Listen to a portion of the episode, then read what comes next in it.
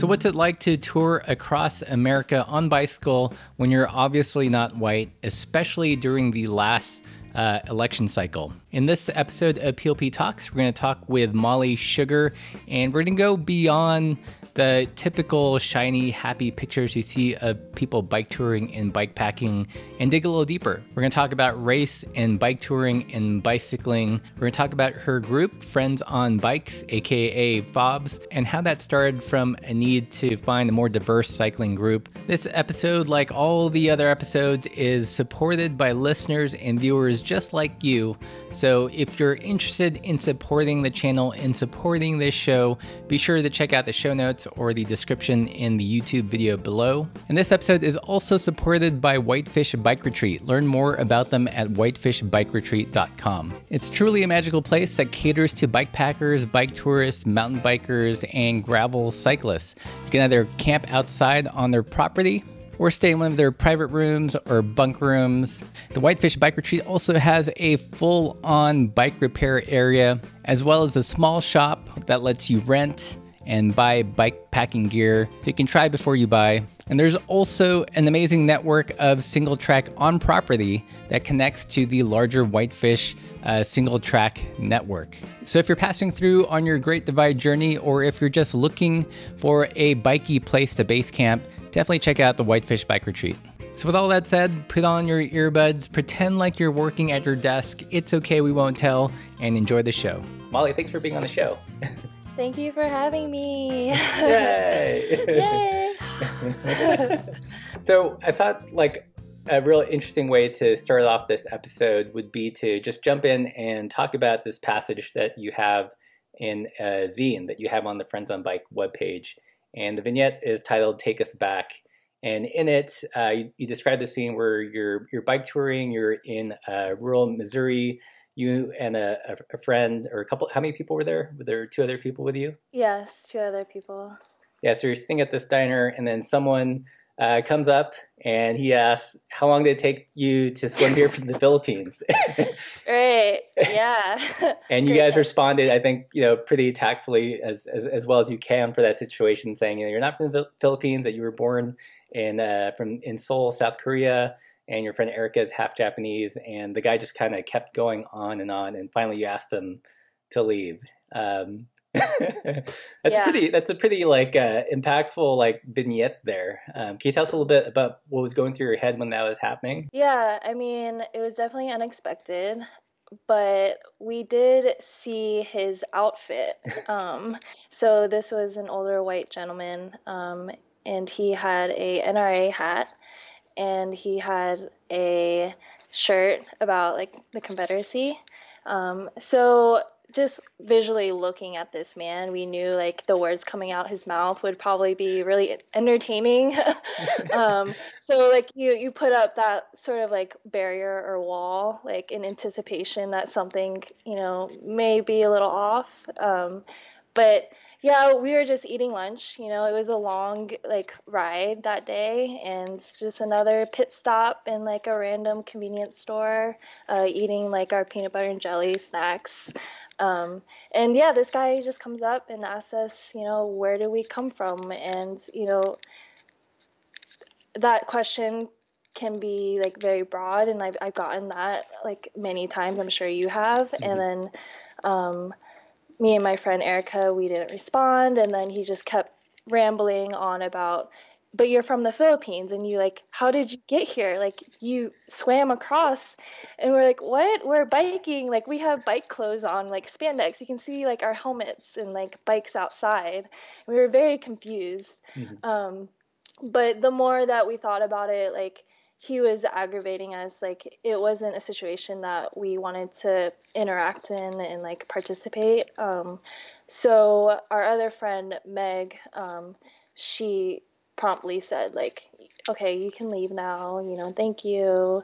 And then like he got the picture like once we were ignoring him um, and he started walking away and bothering someone else about something.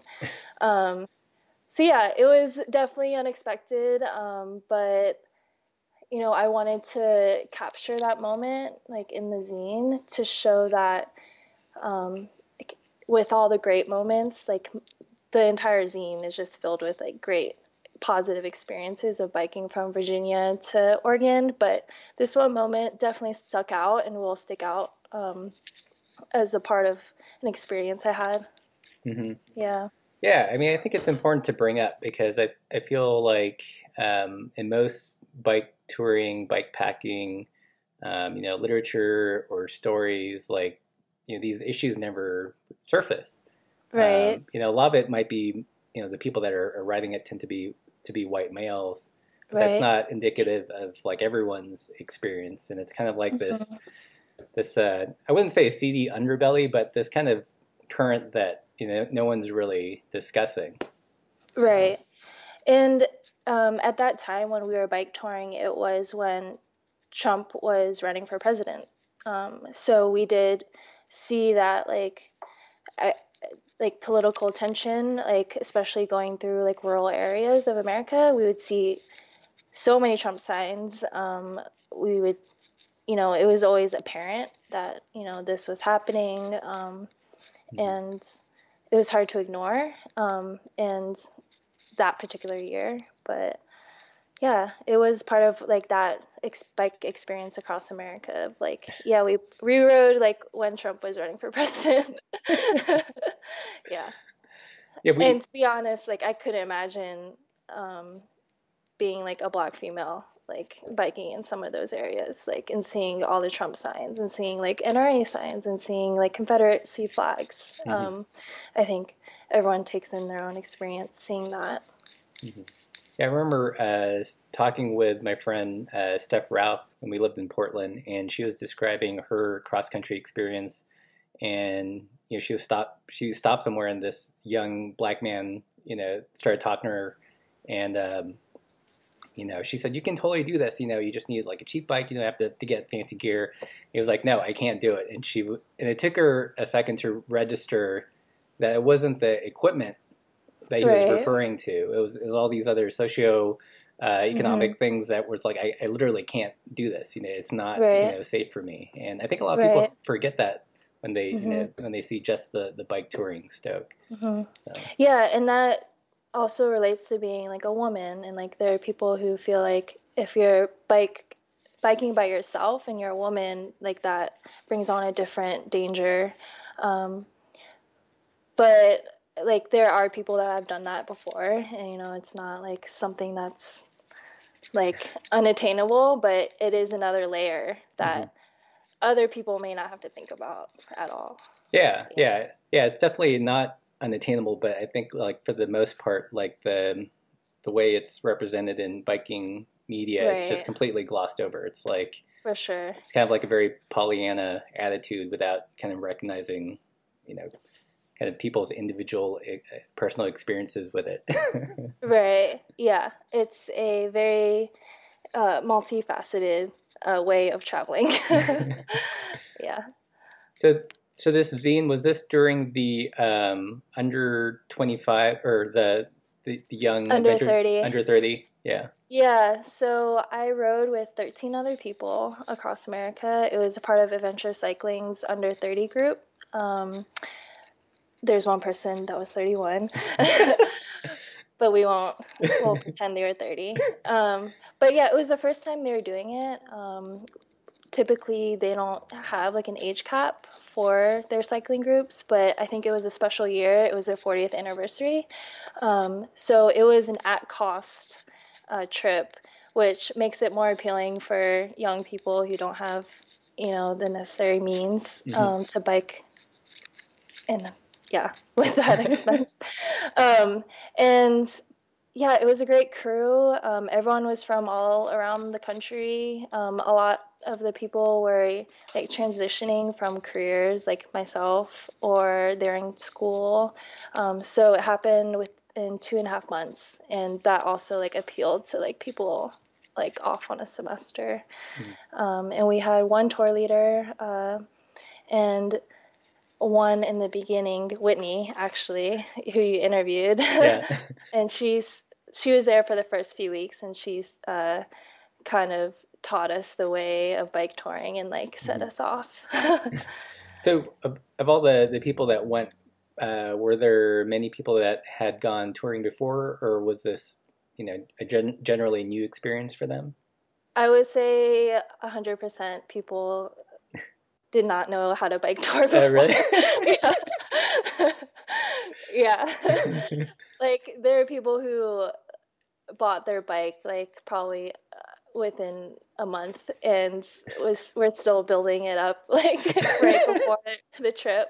Right. Um, which you know that's the appeal of this like i had biking experience um, biking in new york and i've gone on like one overnight but i never went on like an extended tour and then most of the people have never even done that um, i think the appeal of adventure cycling is like you don't have to worry about the logistics which is like such a huge aspect of bike camping Mhm. um, and you're within like a group so it's a little like safer in that Mhm. sense yeah. um, but we did you know even though it was a large group we rode um, in our own little pockets like some people woke up at like 4 a.m some people like me woke up at like 9 um, Mhm. and then we would set off and we would have meals together group cook and yeah it, it was a great experience and i'm glad that adventure cycling um, offered that and i think they they are offering that again for next year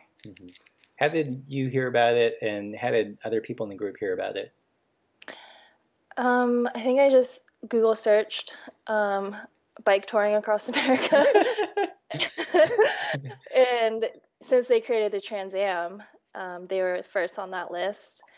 And uh, I was looking to do it um, just myself and my friend, um, but the logistics were just too complicated for me to do on my own. Um, and he was like, "Yeah, I don't want to plan anything either."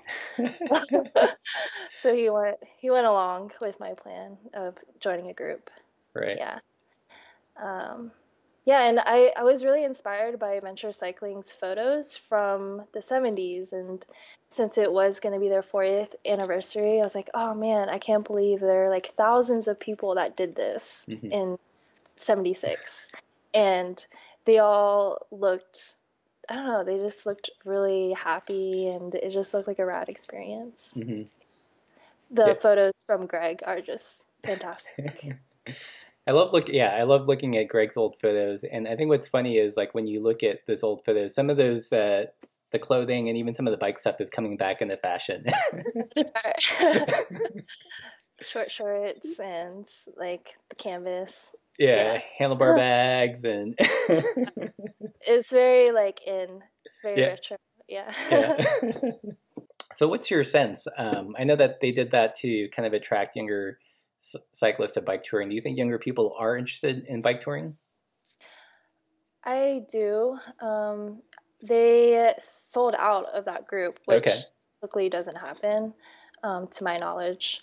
And I think it was powerful for even solo cyclist groups to see our group um, because there are other companies that do this, and the peop- the other companies and groups that we saw were typically older, and when they looked at our group, they're like, "Oh wow, like we usually don't see that many young people bike touring," and we're like, "Yeah, we're here." Um, and you know, I do think it's picking up, whether like via um, like adventure cycling offering these things, um, or like through social media, like people promoting bike touring more.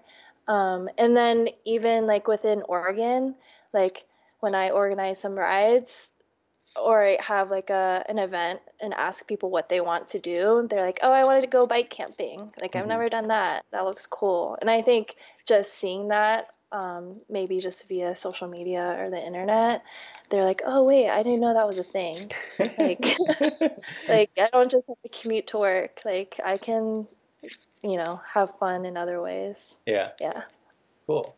Um, well, let's talk a, a little bit about a, a, group that you helped start, uh, Friends on Bikes. Can you just tell people that aren't familiar with it a little bit about it? Yeah, so Friends on Bikes is a cycling group um, here in Portland and also in Seattle. and our focus is to get more women of color, uh, trans, femme, non-binary folks um, to go biking, whether that is um, bike camping or just um, being involved in social rides. Uh, we want to facilitate a s- community um, that promotes diversity.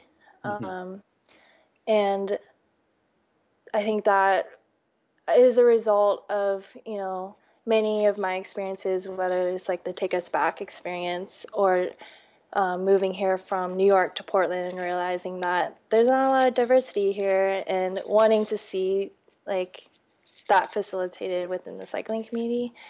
Um, that's how the idea of Friends on Bikes came about. Um, mm-hmm. I started it with my friend Gerchel, um, who I met um, almost immediately after moving here. And she's Filipino, and we rode together, and we were like, oh wow, like we don't see a lot of people like us riding. Like, what's going on? Um, and we knew there are people out there. It's not like we were the only ones, you know. uh, so we wanted to meet those those folks. Yeah, yeah, yeah.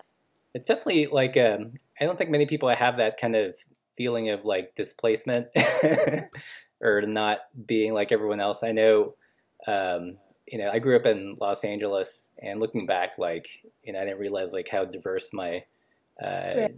you know grade school was, or even to some extent my high school or, or, or college experience uh, until we moved to Portland and um, now now living in Missoula, Portland, seems super diverse. Where, so, where's your next stop? I don't I don't know. I don't know if I can if we can get any less diverse than here. but it's yeah, yeah. but it, yeah, it, realize it until it happens. yeah, it's strange because it's it's something that didn't seem important to me until uh, I've gotten older. You know, I think when I was younger, it was like, cool, you know, we're all in the same gang, whatever. But then now it's like I do, I'm, I'm a little bit more sensitive to like, uh, in some ways, like how different or how awkward I just feel around certain groups because there's mm-hmm. no one else that that is, you know, not white. right. Yeah. yeah. And I think that's um, sort of, it can be amplified in the cycling community um, because um, I don't know, cycling is pretty intimate. Like when you're in a group, like you, the rides that I typically go on, like you talk to people, like you mm-hmm. socialize and you hang out, and you sort of have to be on the same like cadence and wavelength, and it's like a group synergy, and um, it is important to feel like you're accepted and that um, you can see yourself with these these other people. but yeah, it's something I also didn't think about. Um, I grew up on the East Coast, right outside of Washington D.C., and the community that I grew up in is actually like the most diverse in the entire nation. Like if you Google the town, um, and then moving to New York, it's like you don't think about these things at all. And I've had many conversations with friends in Portland that are like, yeah, I like grew up in a big city or I grew up on the East Coast and like we just never thought about these things. But mm-hmm. you know, like when it's not there, you do like start to look around and realize, oh, you're the only one in the coffee shop that's not white, you know, mm-hmm. and that can make you just like be more, you know, mm-hmm. aware of your surroundings. Yeah. So how did um, how did you first get into cycling? So I really got into cycling at Virginia Commonwealth University in Richmond, Virginia. Um, that's where I went to college, and there it's like similar to Portland, where it's like a small city, and the best way to get around is to bike. Also, my car broke down freshman year, so I didn't have money to buy a new car, and biking was just the best way um, to go from class to work and then I found a group of friends um, who also loved biking, and they would, you know, we would all get together, ride out, and like hang in the compass and like, you know, get into trouble, you know. but they were actually the original friends on bikes. Mm-hmm. Um, so all of us happens to be Asian, um, just from different backgrounds. Mm-hmm. Um, and one of my friends, like, uh, just one day was like, we should be called friends on bikes because it's also fobs. and then we are like, yeah, let's do it. And that was like our crew name. Mm-hmm. Like, I feel like every cycling group comes up with like their own little crew name, mm-hmm. and that was ours. Um, and I still keep in touch with them, and we go on rides. They still live on the East Coast, but we go on rides, and we still call ourselves friends on bikes. Mm-hmm. Um, but I think having that community of like friends really helped me like love biking because mm-hmm. it just like made cycling such a fun experience. Um, yeah. So, so I don't know if I would have been here now without them. so if you didn't have that group of friends that you know were diverse and into biking, and your only experience to biking or bike touring was what you see in the media, do you think you'd be interested in it at all? Um, probably not. I mean, I did move. T- it's sort of interesting. Like I did move to New York, and even though there's a lot of diversity within the small cycling community I was in, there wasn't. Mm-hmm. And I was a little turned off um, in joining some groups. And um, I think also, again, like moving to Portland, I didn't see a lot of diversity in some of the cycling groups. And that's why I wanted to create my own. Mm-hmm. Um, and yeah, I don't think it would have been um, as a fun experience if you know I wasn't with mm-hmm. the friends I had in Virginia. Yeah. yeah, that's straight. I mean, for me personally, it's like when I look at um, you know the the bike touring, bike packing Instagram now. Um, like if I weren't, if I wasn't already into it, and that's all I saw, I don't think it would make me interested because right. I would just be, you know, I, I think I'd respond, you know, that's cool, but it's not for me you know, I don't see myself in there at all. Yeah. Know? So. Yeah, visibility is powerful, and um, not only like in your own town of like biking with friends who um, are diverse also like on the internet like nowadays especially when like media has power and yeah, I do think it's really important. And like we try to take a lot of photos on our rides and like post it on social media and um, we have had people reach out to us from other cities and be like, "Oh, hey, like I wish this was here." And mm-hmm. um, it's like to be seen is like really power powerful. Mm-hmm. Yeah. Yeah. Yeah, it's strange how like that simple of an act um, can affect people because I know like when I'm you know mm-hmm. flipping through the feed you know, when it, it, it's it's sad when I see like a non-white person bike packing or bike touring. like it right. makes me like stop scrolling and like what's going on? yeah, you know, sure. and and that it's weird that that's my kind of like default like reaction mm-hmm. to it. You know, like all of a sudden that that's abnormal when you know, yeah, I'm not white and you know I do it, but it's it's just a strange internal conflict. yeah. yeah, it is. I mean, and then once you do find that person who is like different you're like oh i want to be friends with you let's go ride bikes and like you try to like seek them out um, which i think is another cool aspect of the internet is like if when you do find people like you can connect and you don't feel as siloed or alone mm-hmm. yeah.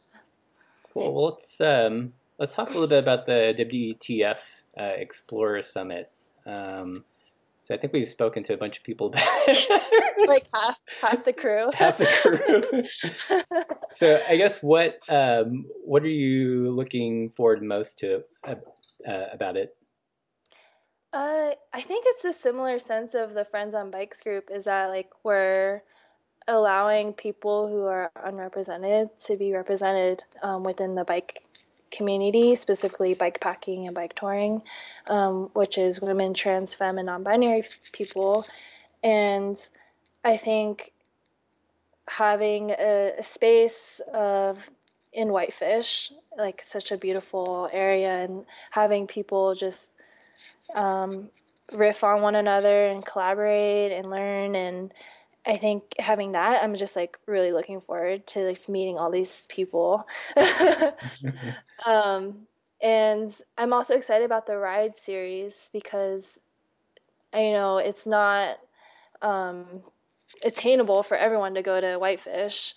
Um, well, first of all, only like 150 people can fit there, like physically. Yeah. But having the ride series within different regions, I think that's going to be really cool. Um, so yeah, we're gonna have one in California to like Vermont to Oregon, and we also want people to start their own. Um, so that's we have that like in the works, and um, I think having like a nationwide sort of like mini movement mm-hmm. is gonna be really cool. cool. Yeah. So do you do you know what the structure of the ride series is going to be yet? Is it going to be like a, a bike overnight or like a day ride or a series of day, of day rides?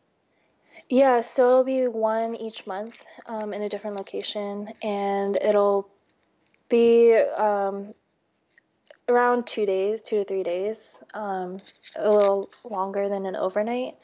Um, and well, it'll be free, um, and we're gonna be hoping to facilitate some education. Like if it is your first um, bike packing experience, um, we're not gonna like have a super hard, difficult ride. Mm-hmm. Um, and yeah, we're still working out like the actual routes, but um, Sarah Swallow is leading that, so they're gonna be rad. uh, yeah, I yeah. think she knows something about route planning. yeah. So we're gonna we're gonna have a lot of fun with that. Yeah. Cool. So for the actual event, are you going to be um, leading any sessions or? Yeah. So we sent out a survey um, in the past two weeks, mm-hmm. uh, asking people what they wanted to see at the summit. You know, there's only six of us organizers, but it's we want it, you know, to be open and like we want to serve like to have what people actually want to attend. so um, we had like a long list of different sessions and workshops there. Um, a lot of people want to know about backcountry, uh, camping and riding, um, and also a conversation about race, you know, that is on the table too. Mm-hmm. Um, and then um, how to bike solo, a bike camp solo. That that was also like at the very top, and advocacy. Um, so there's like a, a, a good mix of things, um, and we want them to be like workshops and presentations, and also like hands-on experiences. Mm-hmm. So yeah. what's the uh, reception been? Great. Uh, lots, of people excited. I think so. Uh, we've gotten a lot of positive emails, like personal emails about like you know we're really stoked that this is happening, um, and just on social media and yeah, overall it's been really positive. Um, I I'm waiting for the negative. it can't just all be 100% positive, but yeah. um, for the most part, it's been really good. And I think it's people have been commenting on like, you know, it's kind of been overdue. Like this has been needed, and it's great to know that like we are like representing people who feel like their voice needs to be heard. Yeah. Yeah. Yeah. yeah. Well, let's let's uh what do you think the um, the bike industry could do better in terms of representing others? Like if you had a magic wand. oh, I think it's uh, having more diverse voices, like uh, in stakeholder conversations. like there's only so much you can do if you're in a room that is not diverse. Um, and I think that can go in many ways, like of just like asking people um, through a survey or just like asking um, committees or like other f- folks like hey, like, what is your opinion? You know, what can we do to be better? Um, mm-hmm. I think that could go a long way. Um, it does seem like from the outside, like there's like a wall of like what happens like behind the scenes. So what's like, you know, presented to folks. So mm-hmm. um, breaking that wall down, mm-hmm. I think, is a great first step. Um, and like, I think calling people out has been helpful for people in the bike industry. Um, and like, I think we've seen this on social. Like, if someone posts something that's like clearly, what are you doing? Like, you have to speak up and say something. And then whether their response is, you know, oh, you know, where, whether they make a response, you know, that's up to the company, but at least like we're able to say something mm-hmm. um, and call them out. Yeah. yeah. yeah. The industry yeah. as a whole doesn't seem very good at uh, I don't know stakeholder interactions. But also, I've been thinking about this a lot, and part of it I think is related to you know kind of their sponsorship model. You know, mm-hmm. it's like they sponsor you know bike racers, or kind of like that's that's their main medium to you know kind of promote cycling. And if the bike racing world is largely like white men, then of course right. you know there's not going to be room for anyone else. So it's right. almost I feel like in some ways intimately tied to like this focus on racing. Right. And if you see only white males racing, then you feel like you can't do it, and then it's just like the cycle is broken. Right. like, yeah. yeah. Yeah. I think that is a good point. Mm-hmm. Um, you know, if, if if they see like okay, or or dollars are best spent you know, supporting and promoting these, you know, white male racers, and then they do well, and then they see some return from that. Um, but you know, they're also missing out on the bigger chunk of the pie when they look beyond, you know, just racing and all the different types of cycling, all the different types of cyclists that, you know, yeah, they could engage. And I think that will have to shift, and because women make up more percentage of people who buy things, so I mean, like data speaking, it would just make more sense for them to be more open to representing women. Mm-hmm. Um, and I think, like with uh, ambassadors, like you can have more like diverse uh, representation, and I think there's some companies that have been trying to promote that, and I I think that's really rad. Um, mm-hmm. And if more companies did that, yeah, that's where that's where I think like this, uh, you know, bike packing and bike touring, or you know, that it's its renewed popularity um, could be a great gateway to having a more, you know, like you said, mm-hmm. diverse ambassadors or mm-hmm. just diverse, you know, people uh, highlighted in the sport. Um, right. You know. Yeah, I mean, it's very niche, but like we're a quirky bunch. and we take good photos. yeah.